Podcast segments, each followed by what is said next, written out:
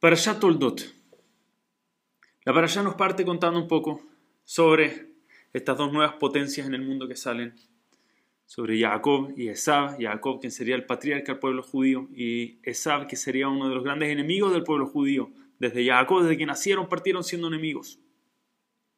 Y el Pasuk nos dice algo interesante, y hay algo que si no prestamos atención casi no nos daríamos cuenta, pero por favor veamos lo que dice el versículo. El versículo dice así: Yitzhak et Esav. E Yitzhak amaba a Esav, Befiv, porque tenía una presa en la boca, traía presa en su boca, era alguien experto en cazar. Berivka o et Yaakov. Y eh, Rivka ama a Jacob. Dice el Magid de Dubno, ¿qué llama la atención acá en este versículo? Dice, Vayehav Yitzhak et Esav. Yitzhak amaba a Esav en el pasado, amaba, hubo un momento en el que lo amaba, pero ya no lo ama. Pero Rivka Hevet Yaakov. Rivka ama a Jacob, fue algo que duró para siempre, duró hasta el final, dice el Magid de Dubno, ¿por qué? Porque cuando una persona ama a alguien, por algo que hace, por algo puntual que hace. Mira, yo admiro cómo hace esto. Cuando pasa eso que hace, pasa el amor también. Si el amor depende por algo puntual, por algo específico, mira, siempre y cuando esta persona hace algo, cuando para de hacerlo, inmediatamente se va ese amor. Y por eso el versículo nos dice, Isaac amaba a Esab, porque era un gran cazador, había una razón, había algo detrás, obviamente Estamos viendo muy por fuera qué significa esto. Itzhak era un tremendo tzadik, obviamente había algo muy grande que Itzhak veía detrás de esto en esa. No vamos a entrar en eso ahora, pero entendemos que era por algo que él hacía, no por algo que era de verdad. Y esa es la realidad. Esab no era eso de verdad. Esab hacía cosas admirables tal vez a los ojos del que veía, pero por dentro no era eso. Y si vemos, esa es toda la esencia de Esab. Cuando Jacob se quiso disfrazar de Esab, ¿qué hace? Se pone el traje solamente por fuera, por fuera tenía esta ropa especial, esta vestimenta especial de respeto a su padre. Todo lo que hacía Esab era exterior. Todo era algo externo, nada era real, nada iba hacia adentro. Rashi nos cuenta que la razón por la que eh, Esab se casa a la edad de 40 años, aprendemos de Esab, se casó a la edad de 40 años, al igual que su padre. ¿Por qué? Porque dijo, mira, mi padre se casó a los 40 años, yo quiero seguir el camino, gran Tzadik, Itzhak, yo quiero seguir el camino mi padre, dijo. Y dice Rashi, mira qué increíble, así eran las acciones de Esab. Esab hasta los 40 años era alguien que quitaba a las esposas de, de sus maridos, tomaba y secuestraba mujeres casadas y se quedaba con ellas, esa era su actitud. Y de repente a los 40 años dice, oh, 40 años, yo soy un gran tzadik, yo me tengo que casar a los 40 años igual que mi padre. Era todo exterior, era todo algo por fuera, nada de eso era real, nada era por dentro. Y esta referencia también la podemos ver en el Pasuk, cuando la Torah nos dice que Esab era un Ish Sadeh, era una persona de los campos, era alguien de afuera, era alguien del exterior, mientras que Jacob vino era un Ish Tam Yoshev Ohalim, era una persona simple, una persona íntegra, una persona pura, que se sentaba dentro del Ohel, dentro de las tiendas, era alguien del interior, Esab era alguien del Sadeh, alguien del campo, Jacob era alguien del interior. Tú veías a Esab y por fuera todo era muy admirable, por fuera habían cosas que se veían muy lindas, pero por dentro él no era eso. Mientras que Jacob todo se trataba de adentro. Por eso Rashi compara a Esab y muchos nuestros sabios comparan a Esab con el cerdo. El cerdo tiene la pezuña partida, es el único animal del mundo. Eso dice la Torah y hasta hoy en día nunca se descubrió. Es el único animal que existe que tiene la pezuña partida, pero no rumiante. Es decir, de los dos requisitos que se necesitan para hacer cayer, el cerdo solo tiene uno de los dos, el externo, tener la pezuña partida. El interno, el ser rumiante, eso, eso no lo tiene. Es el único animal que por fuera te dice, mira, yo soy un animal puro, pero por dentro no es un animal puro. Eso es exactamente lo que era esa alguien que por fuera era impresionante, pero por dentro era otra cosa. Y sobre esto, Rafran dice unas palabras solamente para meditar, algo realmente para, para pensar un poco. Estamos muy acostumbrados en esta época admirar a personas por lo que hacen y no tanto por quiénes son. Y esto es impresionante porque esto es tan real. Yo creo que cuando Rafran lo dijo hace pocos años atrás, ya era muy real, pero él se refería en otro contexto. Hoy en día, ¿cuánto más esto es así? Él hablaba de, por, ejemplo, una persona que admira mucho a un jugador de fútbol o a un guitarrista, un cantante, y no entramos muy en detalle, hey, ¿será una buena persona? será bueno con su esposa, será bueno con sus hijos, será alguien preocupado de los demás, de todo el dinero que gana, dará algo para charity, dará algo para buenas causas. La verdad es que no entramos a preguntarnos quién es la persona, pero yo lo admiro mucho porque hace algo que a mí me gusta mucho. Ese no es un amor de verdad, no es una admiración de verdad, es algo que lo admiro ahora por algo tan puntual que apenas pase, se va inmediatamente esa admiración, pero esa es la admiración que a nosotros terminó impactándonos. Hoy en día uno muchas veces uno va con un joven y dice quiénes son tus héroes y nos hablan de algún cantante, de algún futbolista, de algún jugador y realmente es impresionante porque la persona que uno define como su héroe es algo que realmente lo empuja a quién va a ser en la vida y no nos preguntamos muchas veces quién es ese héroe en su vida privada. Pero más allá del deporte, y por esto digo que hoy en día es más increíble, más así todavía, Estamos tan preocupados, esto es lo que han hecho las redes sociales, que una persona una vez hizo algo o una vez dijo algo y nunca paramos de decir, ok, pero puede ser que dijo algo bueno, pero la persona no es así. Dijo una frase linda, pero la persona no es una buena persona. O al revés, puede ser que la persona se equivocó en decir algo, pero es una muy buena persona por dentro, pero no nos importa. Una vez dijo o una vez hizo o lo vieron haciendo algo, inmediatamente ya no importa quién es la persona. Cada vez nos hemos hecho un poquito más superficiales, eso ha ido pasando con el tiempo, lamentablemente, no es culpa nuestra lo que está pasando en el mundo. Nos hacemos un poco más superficiales, solo muéstrame qué hizo o qué dijo y lo demás no importa. Puede ser que la persona sea la mejor persona del mundo, hizo algo malo, out, no quiero saber nada. Y puede ser que al revés, la persona es terrible, pero mira, qué bonito como dijo esta frase, qué bonito que una vez se mostró en un video haciendo tal cosa. No hemos hecho seres muy superficiales. Pero Baruch Hashem, gracias a Dios, en Am Israel hemos tenido el zehut de elegir muy bien quiénes son nuestros héroes. Hashem ha puesto una ayuda muy grande dentro del pueblo judío, que los héroes, las personas que por definición seguimos en Am Israel, los grandes en Torah de Am Israel. Les voy a dar un ejemplo de esto antes de, antes de explicar el punto totalmente. Les quiero dar un ejemplo.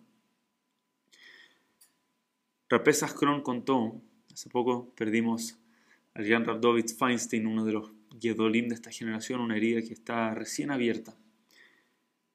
es increíble, los grandes de Am Israel, muchas de las historias ni las sabíamos cuando se van, porque son gente que no dice tanto, es gente que le gusta muy humilde, le gusta guardar estas cosas para sí misma. Entonces contó lo siguiente, una persona dijo que en una ocasión fue con David Feinstein, una persona que de nuevo enseña todos los principios de la Torah, enseña sobre humildad, enseña sobre la importancia de la tefila, enseña sobre la importancia de cuidar al prójimo, enseña de todo. Y con toda esta persona se le acercó unos minutos antes de Arvid, que da literalmente uno o dos minutos, le dijo, Raf, le tengo que hacer una pregunta muy importante, ¿tendrá unos minutos terminando la tefila, terminando el rezo? El Raf le dice, claro que sí, pero escucha, le dice, queda un minuto todavía para Arvid, empieza a hacerme la pregunta nomás. Dice, un minuto, pero no, no, no, no voy a alcanzar a terminar. Le dice, no, no, dale, lánzame la pregunta. Entonces él obviamente un poco incómodo porque quería verlo con calma, pero rápido intenta más o menos poner en contexto la pregunta. Un minuto está todavía en la mitad de la pregunta, llegando más o menos a la pregunta, y se escucha un golpe en la midá, en la bimá, un golpe en el mesón. Inmediatamente empiezan, comunidad Ashkenazí, Behur empiezan de una a hacer la tefilá y él dice, ok, seguimos, seguimos después y cada uno va y empieza a hacer arbit. Ok, y pasa todo el resto de arbit. Termina la tefila. Se acerca de nuevo la persona con Rav Feinstein y se sienta a elaborar en su pregunta. Esta vez se hace con un poco más de calma, se toma unos 5 minutos para hacer la pregunta. Y David Feinstein dice, wow, muy buena pregunta, yo te voy a decir qué es lo que tienes que hacer.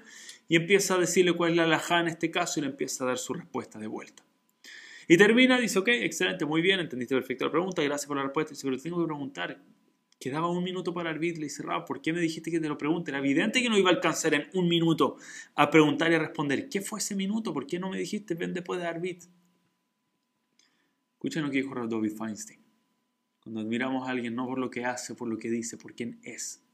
Le dijo David Feinstein. Tú estás a punto de hacer una pregunta, una pregunta que claramente era importante para ti. Viste conmigo y te vi que para ti esto era algo muy importante. Y yo estaba a punto de hacerte fila. Estaba a punto de decirle a Shem, pedirle distintas bendiciones que pedimos. Y dentro de la amidad decimos atajo en el Adam Dad, que Hashem le da sabiduría a la persona. Y yo iba a pedir sabiduría, siempre pido sabiduría, pero quería aprovechar de pedir específicamente que Hashem me mande la sabiduría para poder responder correctamente la pregunta que tú me ibas a hacer. Y para poder preguntarle a Hashem específicamente, quería saber de qué se trata tu pregunta para en ese momento yo decirle a Hashem, me están preguntando algo de esto, por favor pon las palabras correctas en mi boca, mándame sabiduría y ayúdame a responderle correctamente. Son grandes amistades. Esa es la herida que está recién abierta, haber perdido a David Feinstein. Una persona que no dice que es importante fila, él vive que es importante fila. No es alguien que dice que hay que preocuparse de los demás, es alguien que cuando alguien le viene a preguntar algo, inmediatamente abre su libro, lo pone en su amidad, lo pone en su rezo, porque sabe que es importante la respuesta. Es alguien que no habla de humildad, es alguien que sabe que su sabiduría no viene de sí mismo, alguien que es humilde y entiende que la sabiduría es un regalo que Hashem nos manda exclusivamente. Y esas son las personas que nosotros tomamos como héroes en nuestras vidas, no solamente por lo que hacen, sino que por ser un Ishtam Yoshebo Halim, una persona íntegra que está dentro del ojel, está dentro de la tienda, es alguien que por dentro es una persona buena, por dentro cumple y hace todo eso que le dice a los demás que tienen que hacer. No solamente habla frase, se transforma en el ejemplo y en el mensaje que quiere, transmitir. Les voy a contar una, última anécdota porque también va muy directo a esto. El Rabbi Shapiro en una ocasión cuenta que le tocó justo para no, se había dado cuenta, era 24 de diciembre. Y le había tocado ir a un mall, no se había dado cuenta que iba a estar reventado el mall, la verdad es que no sabía y le toca y tanta gente, está todo tan lleno el mall y se dio cuenta, wow, elegí definitivamente una fecha errónea para ir al mall, no se podía ni mover y está tan frustrado, logró encontrar una silla vacía, se sienta ahí con sus niños, dice, ok, uff, pequeño descanso. Y se sienta solamente a descansar los pies, no habían podido caminar dos metros y en una hora parado dentro del mismo cuadrado. Entonces se sienta y cuenta que al lado hay una señora, una señora afroamericana, una señora piel oscura, que ve al rabino y le dice, Rabbi, Hanukkah Sameach le dice, o Happy Hanukkah, o Afrelechen Hanukkah, pero se lo dice lo que le dijo, se lo dijo, dice Rabbi Shapiro, pronunciado tan bien. Y se queda medio sorprendido, se lo habló como una mujer judía, pero ella no tenía, no parecía ser una mujer judía. Y él dice, ah, estás sorprendido porque soy afroamericana y te estoy hablando así. Le dice, para que sepas, no es lo único que sé de ustedes, sé muchísimo de ustedes. Dice, wow, se puede saber, le dice, efectivamente te manejas muy bien, son muy bien tu hebreo, ¿de dónde, ¿de dónde supiste decirlo así? Entonces le responde lo siguiente. Hace unos años atrás, por muchos años de mi vida, yo trabajé en un hotel kosher. Un hotel kosher es un hotel que todas las comodidades adentro tienen comida kosher, incluyendo todos los servicios que se necesitan en el año, incluyendo pesas, todo adentro es kosher.